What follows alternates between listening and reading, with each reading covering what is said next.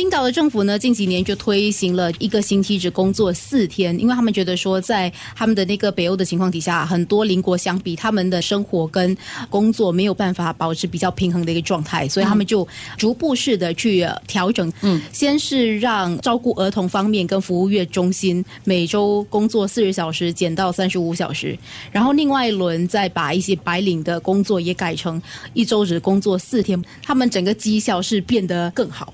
我觉得可能跟那个心理上觉得我只有四天，我要做快一点有关系了。就有些人哈，他一一个星期工作五天，但他效率是只有四天，因为他觉得他还有很多时间嘛，所以他做东西就比较慢一点。但是当你告诉他你就四天，他可能就做快一点。嗯，就有些这样的说法，特别是职业女性。嗯，就是家里有孩子的那些，他们在职场上的工作是很专注的，效率也很高，因为他们就知道说到点了之后，他们必须离开，然后我们回家照顾孩子。对，所以他的那个时间管理非常的严格。我想到的是，可能四天工作制的话，也就是世界只运转四天，所以会不会转的东西就比较少了，所以处理的工作就比较少一点。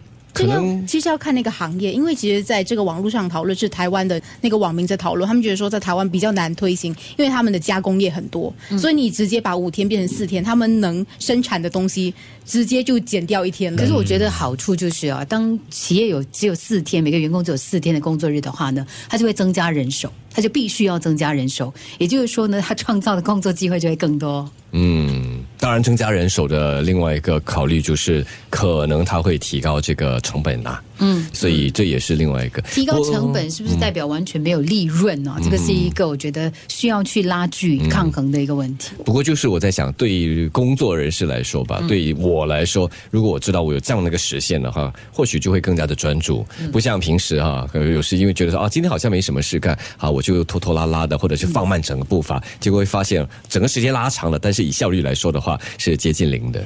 我觉得在呃冰岛，他们成功推行这个东西，是因为他成功的让他们的人民觉得说，嗯，你的薪水没有变哦，你只需要工作四天哦，要努力的动起来。我觉得跟大家如果请假的话，你在五个工作天你请一天的假，你就会变得非常有效率，因为你不想在你请假的时候你看是不是心理问题？对对，好，这我们我们都应该调整。我想到的是另外一方面，少了一个工作日，你多了一个休息日，这多一个休息日，你要做什么？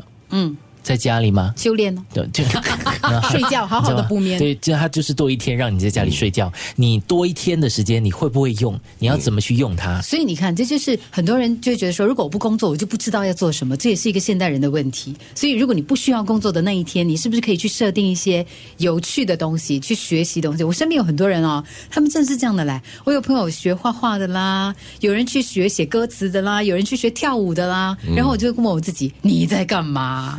至少我看书，我很赞同，因为我朋友就在结婚之后，他就安排了很多活动。他发现说，他的那些空出来时间都去安排他想要去做的事情，反而没有时间陪她老公。所以我们的结论是我们期待有四天，但是呢，又太怕自己心态没有改变过来。到时四天开始了，实现了，后变成期待三天的工作效率，然后四天的下周末，就是到时又在烦了，我要做些什么？唉，事在人为。所以自律很重要。嗯。